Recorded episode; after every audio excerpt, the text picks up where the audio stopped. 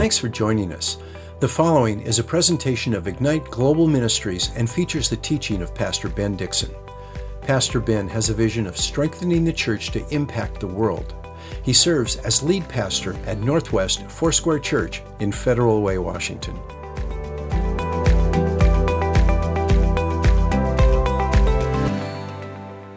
Today, we're in uh, Acts chapter 3, and we're going to be talking about the lame man at the, the beautiful gate at the Temple Mount.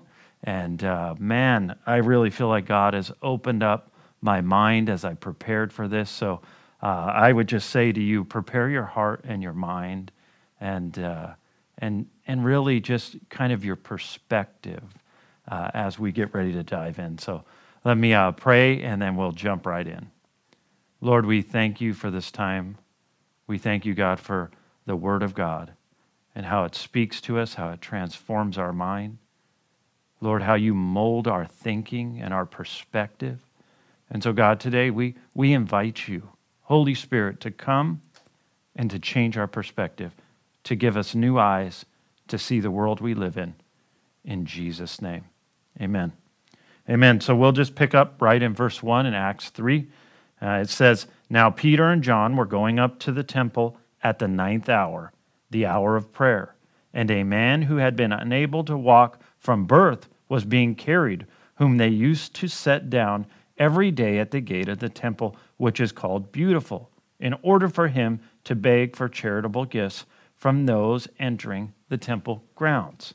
So here we go. We got, we got Peter and John. Sometimes I refer to them in this passage as the boys.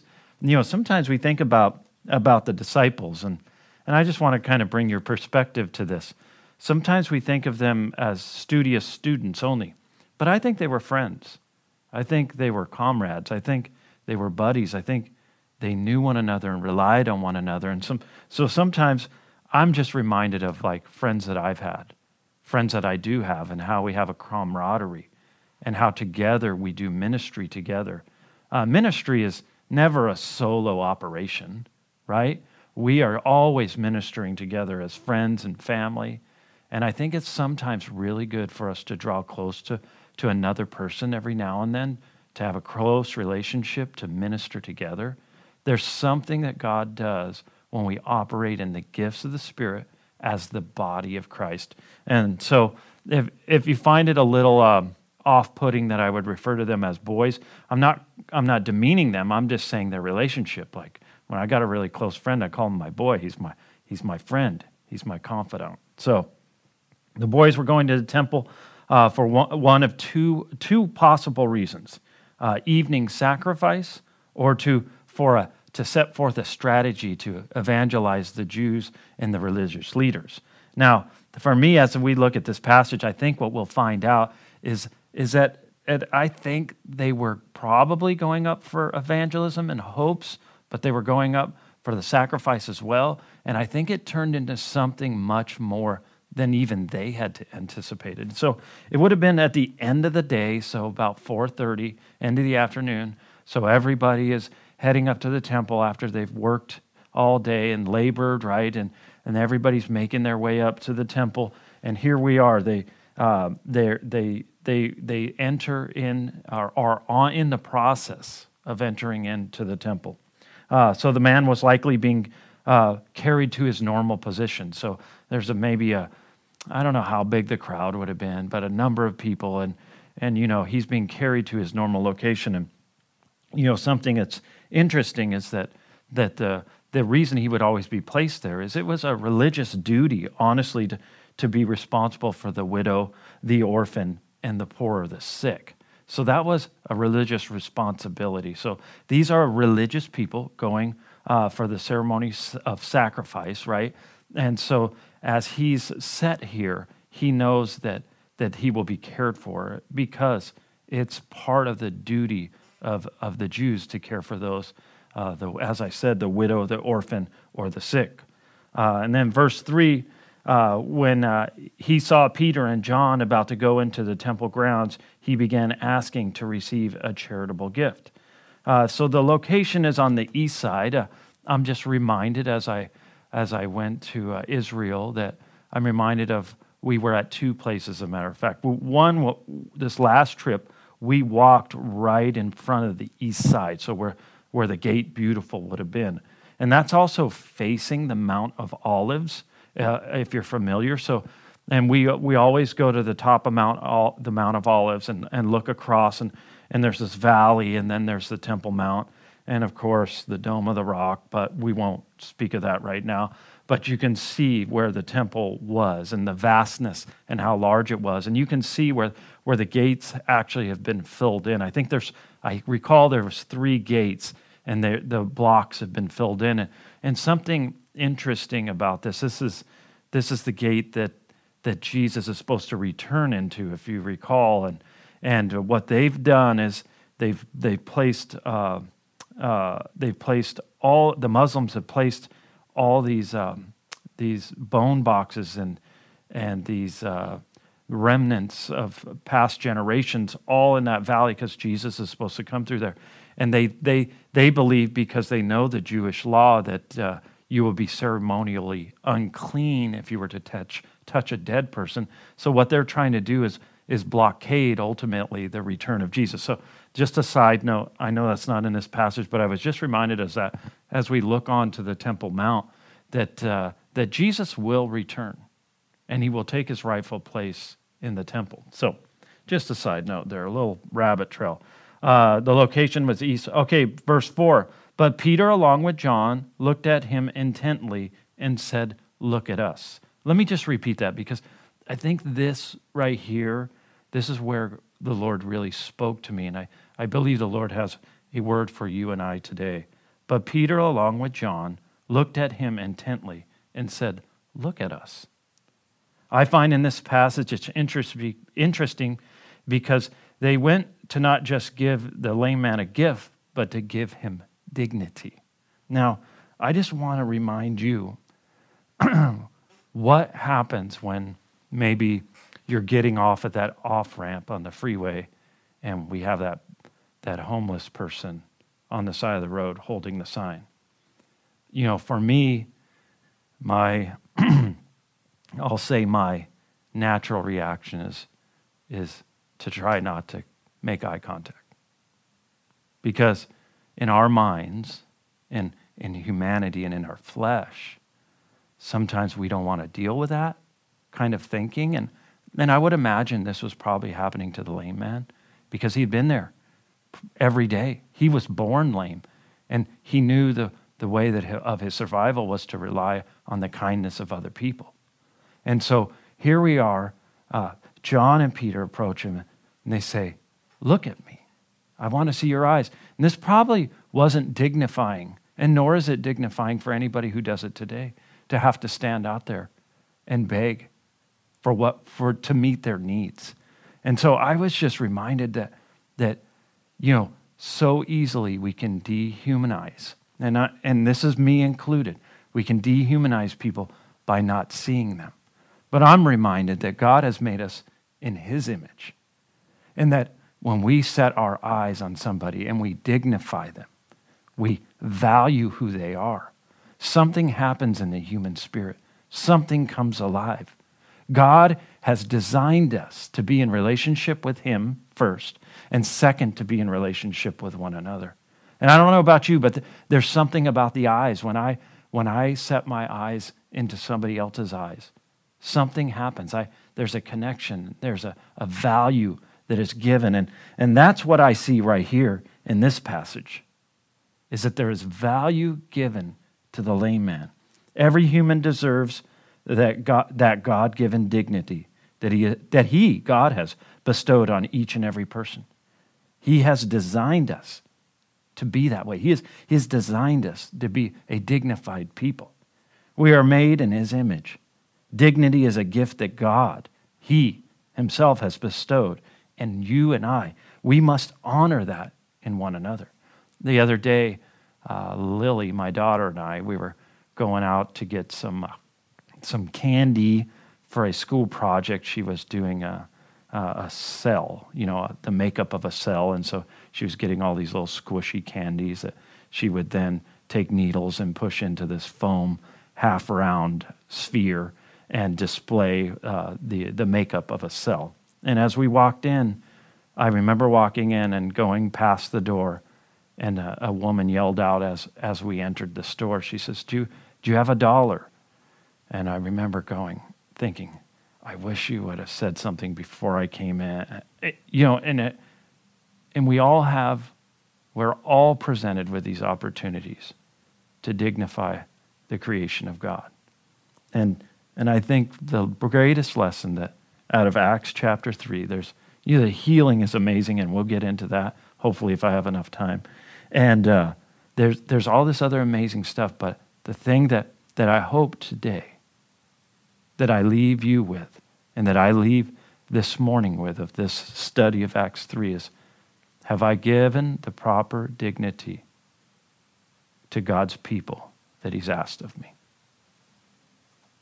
Verse 5 And He gave them His attention, expecting to receive something from them.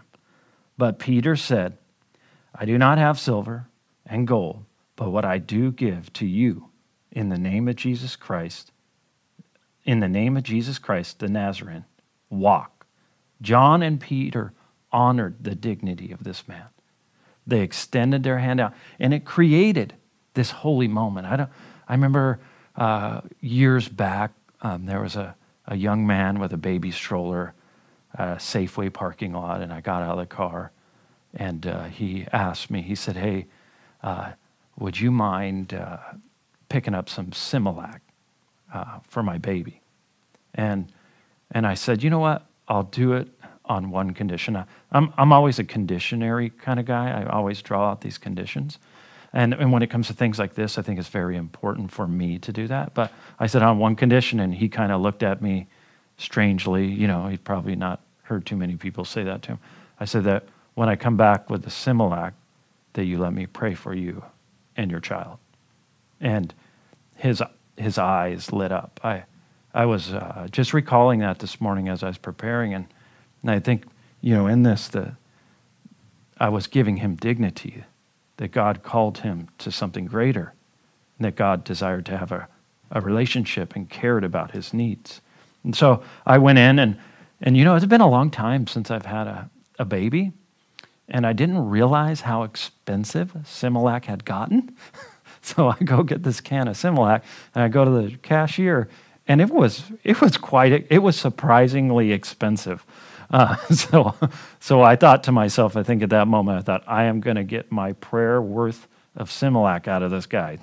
Only kidding. But I went back out there, and uh, my daughter was with me, and I remember we laid hands on this young man and on this child, and we prayed for him. And and in that undignified moment, God was able to bring a great dignity. And it created a holy moment where God could speak and do something special in this young man's life. Now, I don't know exactly what it was. I don't know what happened, but I know that I was available at the moment. And I'm not always, you know, the, the one at the dollar store, I totally missed it, and we do. But there are moments, there are those holy moments where we're able to draw people to an encounter with God. And I can tell you this 100%. This young man probably will never, ever forget that encounter. Just like the lame man, right? Stand up and walk. He will never forget that encounter with God.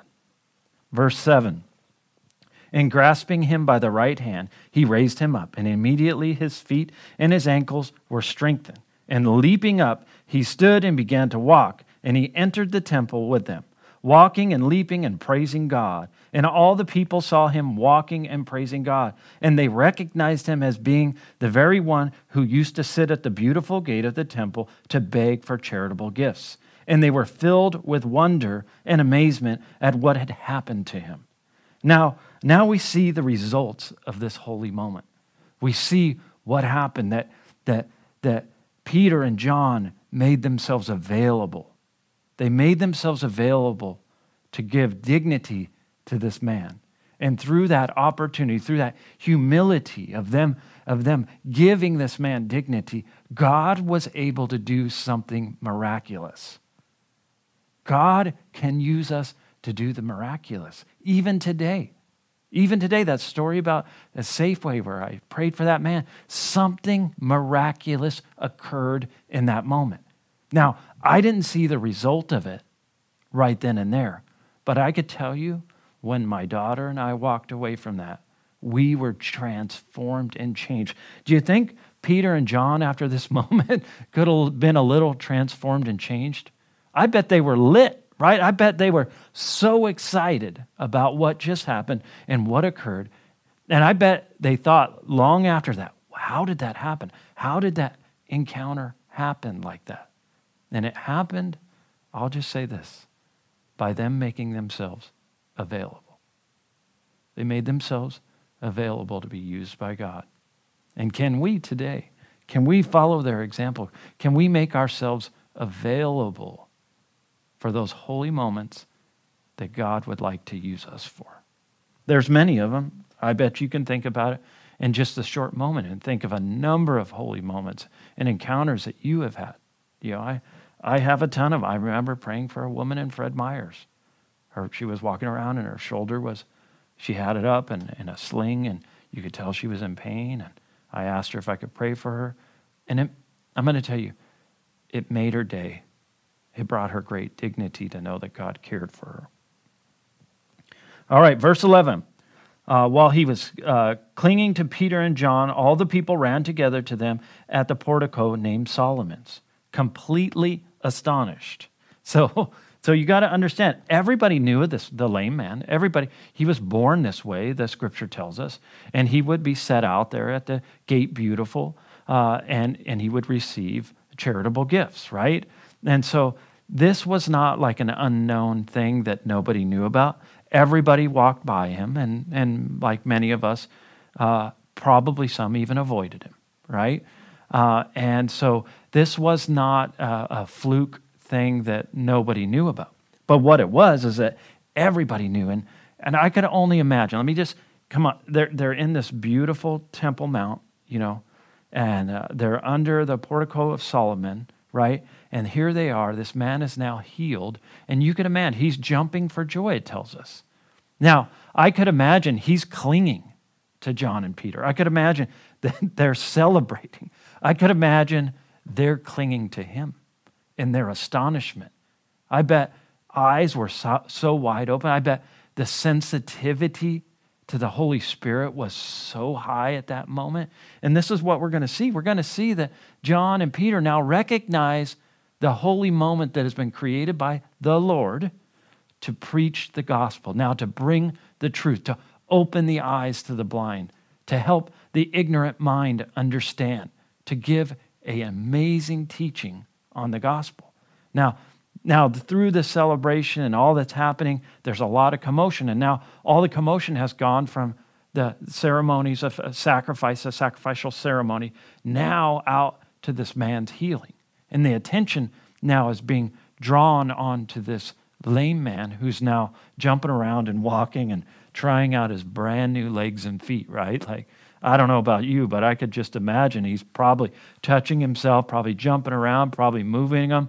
And other people are probably looking at him. Are you sure this is amazing, right? So there's this great picture. So we'll pick up in verse 12. But when Peter saw this, he replied to the people Men of Israel, why are you amazed at this? Or why are you uh, staring at us as though by our own power or godliness we had made him walk? So again, what I see here is Peter. He, he gives even the, the, the Jewish people and the religious leaders dignity. If you notice how he addresses them, men of Israel, that's a dignified term. You guys are the leaders, men, friends, partners, countrymen, right? Men of Israel. Why are you amazed? Or why are you staring at us? It's, it's not about us. It was about God. God did this. The power of the Holy Spirit is present here. And, and the healing power of Jesus Christ is evident in this young man. So, what he's beginning to do now is to draw them back and say, it wasn't by us, but it was by the power of Jesus Christ, right? We, we haven't even got to that part yet, and we'll get there. But, but what he's trying to do is take the attention It's not us. We were obedient to what God had asked of us. And it all started, if you remember, he said, Look at me. He gave the man dignity. And through that moment of dignity, it created a holy moment. It created an availability for Peter and John to be used.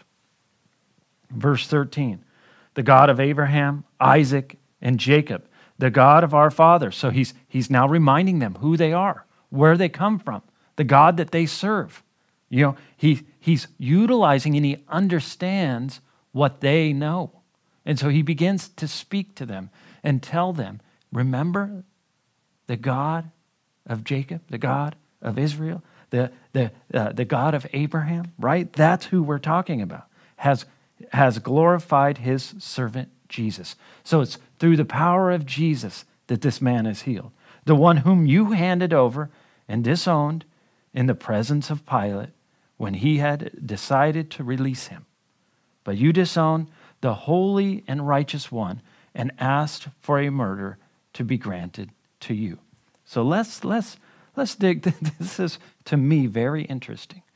Peter, a disciple of Jesus, and John, the beloved. Do you remember? John always talks about himself, the one loved by Jesus.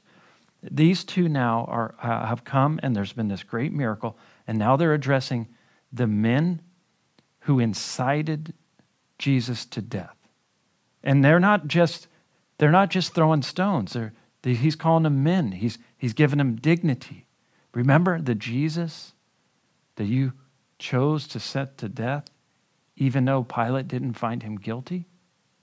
That's who did this. And he still, these guys went from this place, and I'm, I'm just reminded of Peter.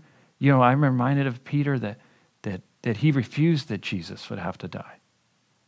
and I think Jesus corrected him very harshly, if you remember.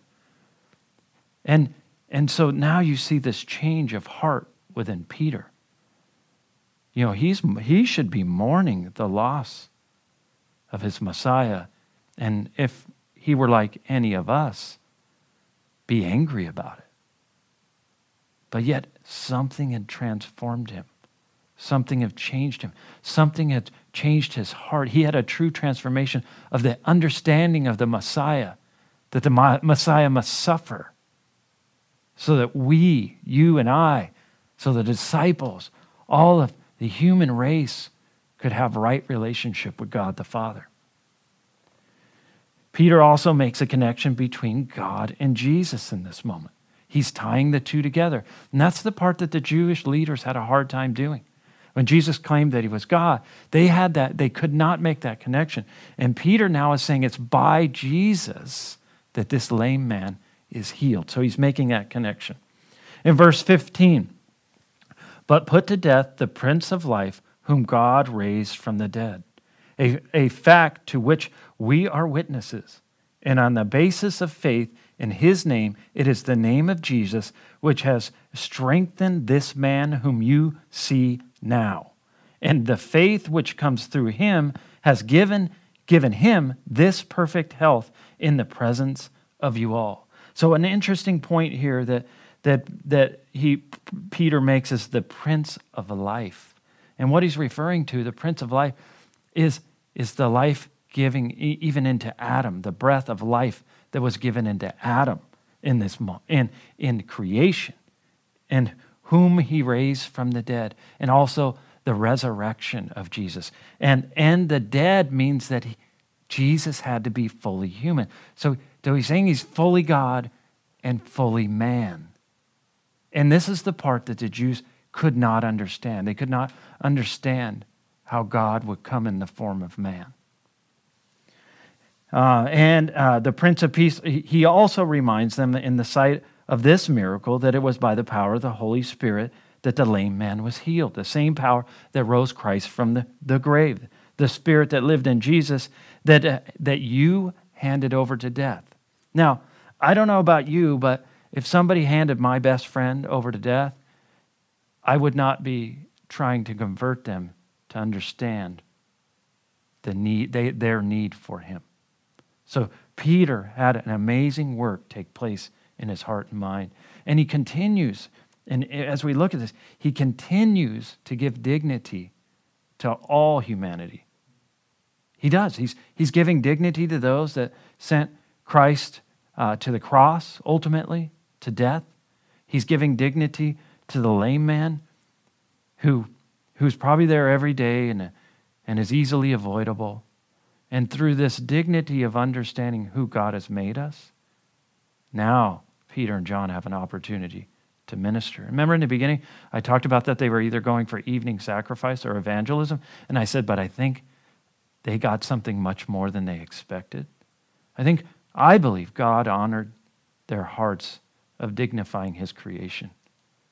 And when we honor God's heart and his creation, God does something special. Then believe, I believe and makes wonderful opportunities for you and I. They weren't there to heal anybody. That was not their goal. They were there to dignify the creation of God. And in the process, the move of God touched the lame man.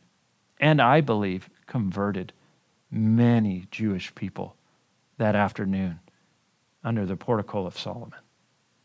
The lame man responds in this holy moment of dignity and humility, and John and Peter do, this, do, do the same, understanding that it is Jesus who heals. This, is, this likely wasn't the first uh, that the man had heard of Jesus. He's been sitting at the gate of the temple day after day for some time. So, so he wasn't uh, entirely ignorant of Jesus. There was all this talk of the Messiah. There was the crucifixion, right? And, and now there was the resurrection and the missing body. And, and so I'm sure this wasn't his first encounter with the name Jesus or even the hint or understanding of who he was. But what happened was in that moment, Jesus became real to this man. And for us, many of us, you know, in the U.S. and people have, a lot of people have heard the name of Jesus. They don't understand it. They maybe don't get it. Maybe that maybe they've never even read the Bible, but but they understand Jesus or maybe have heard his name. Some haven't. But I think for the most part, a large amount of Americans have. They've heard of the church. And, and unfortunately, there have been a lot of things that have happened that have, that have really damaged uh, the testimony of the church. But uh, I tell you this that if we treat people with dignity, I bet, I don't bet, I guarantee that they will have an encounter with God when they see you treat them the way that God designed them to be treated, their heart will leap because we've all been wired the same way. We've all been made in the image of God. And when we get honored, that being inside us is honored the way that God intended us to be honored, something awakens in us. We see in ourselves things we never thought we knew about ourselves. We see hope we see a future for our own lives. My word to you today is can we give the dignity of God to the people of God? Because He's created us in His own image.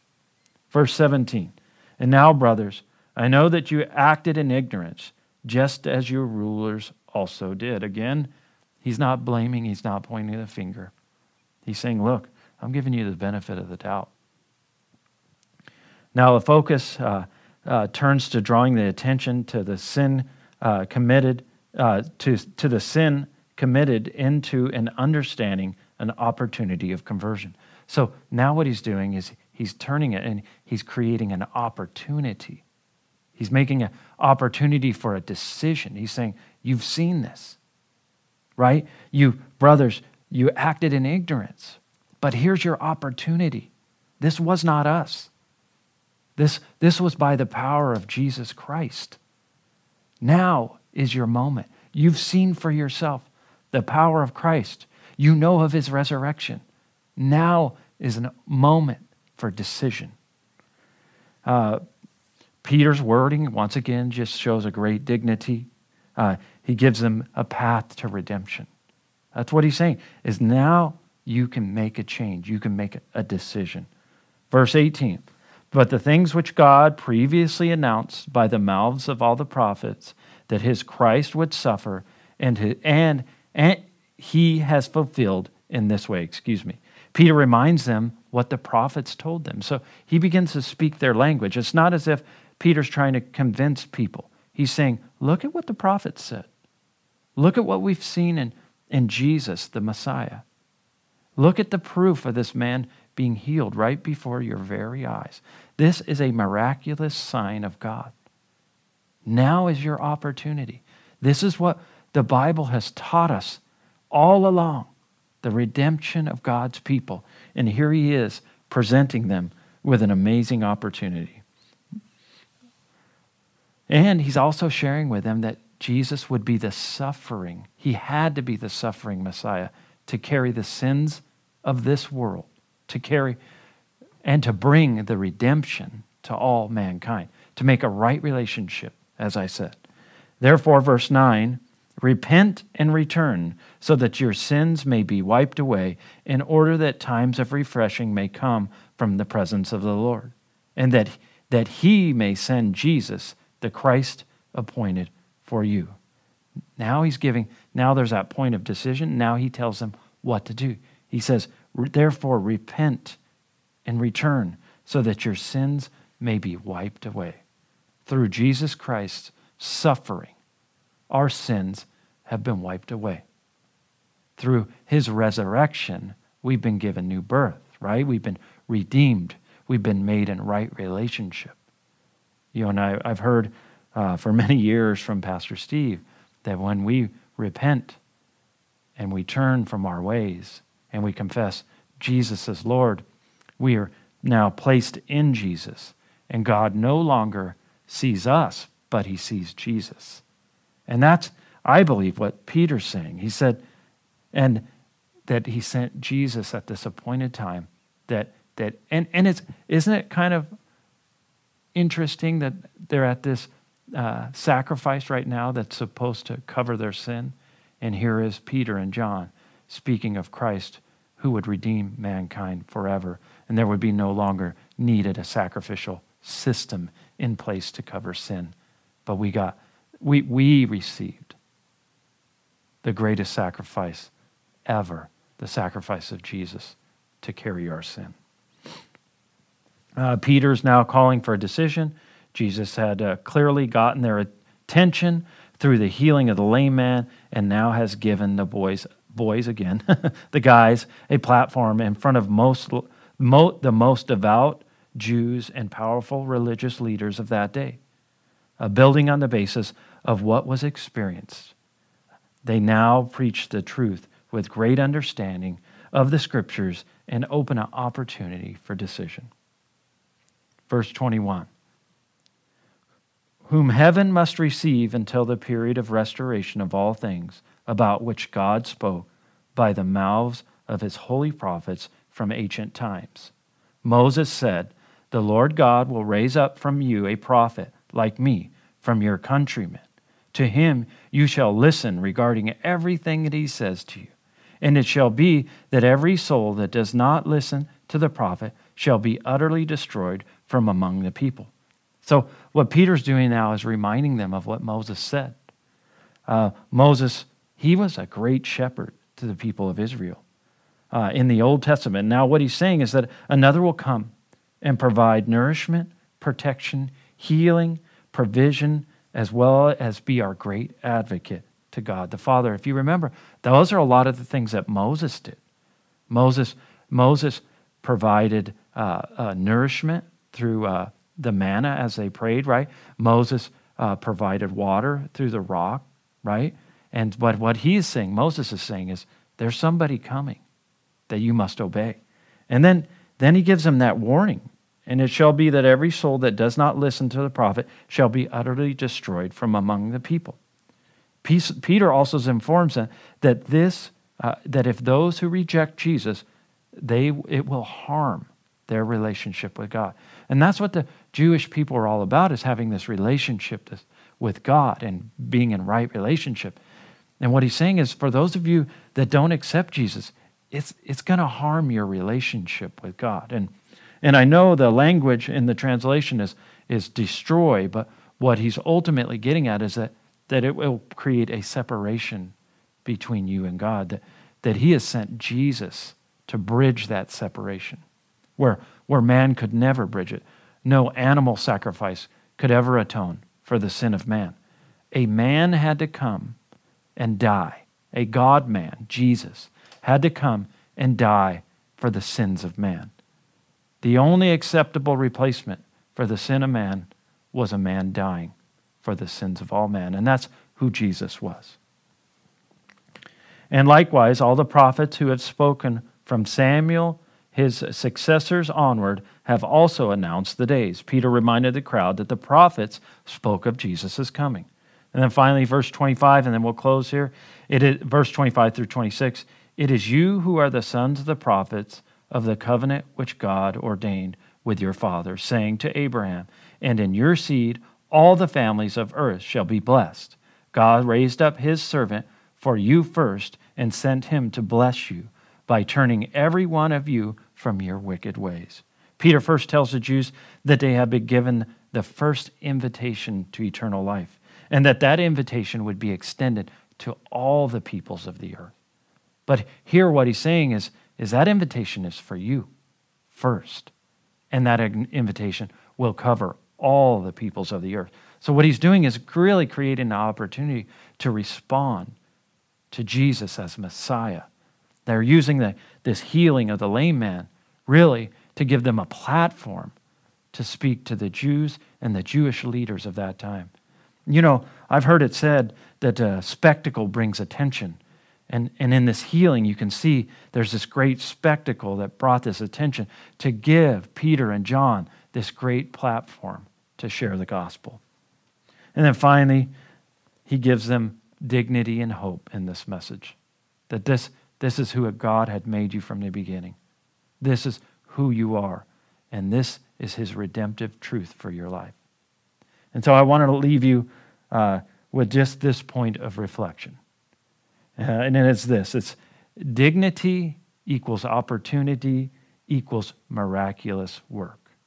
If we see that through this, this passage, we see that common thread of dignity, right? That common thread that created an opportunity for Peter and John to see this man healed by the power of Jesus Christ, right? And then it and then the miraculous occurred. Now, the guys that were going maybe up to evangelize or to, to speak, they had no idea on the onset they would have such a crowd that they did, and they would have such a reach that they had. And that's what God will do. As, as, as we pre- treat people with dignity, He gives us opportunities, and the miraculous happens, and we can share the gospel in amazing ways. So, Lord, we thank you for this time. We thank you, God, for encountering us and reminding us that we are a dignified people, that you have called us to things higher than we even understand, that you have designed us for a purpose, that you have a plan for our lives, God, that you have not forgotten us, but we are your special people. By your own design, God, we have been made. And Lord, you love each and every one of us. And Lord, I just pray for that person or people out there that have, that have even forgotten their own identity, that have chosen to be unseen instead of seen. And today I speak to you and I say, God sees you. He has made you, He has formed you in your mother's womb. He's given you an identity and a purpose. And right now, I just release the power of God on your life. I release the presence of the Holy Ghost over you. I release the awakening of who you are, who God has designed you to be in the Spirit of God. So, right now, Lord, we thank you for making us a precious people, a royal priesthood. And God, we come under that umbrella and we say, We are yours. In Jesus' name, amen.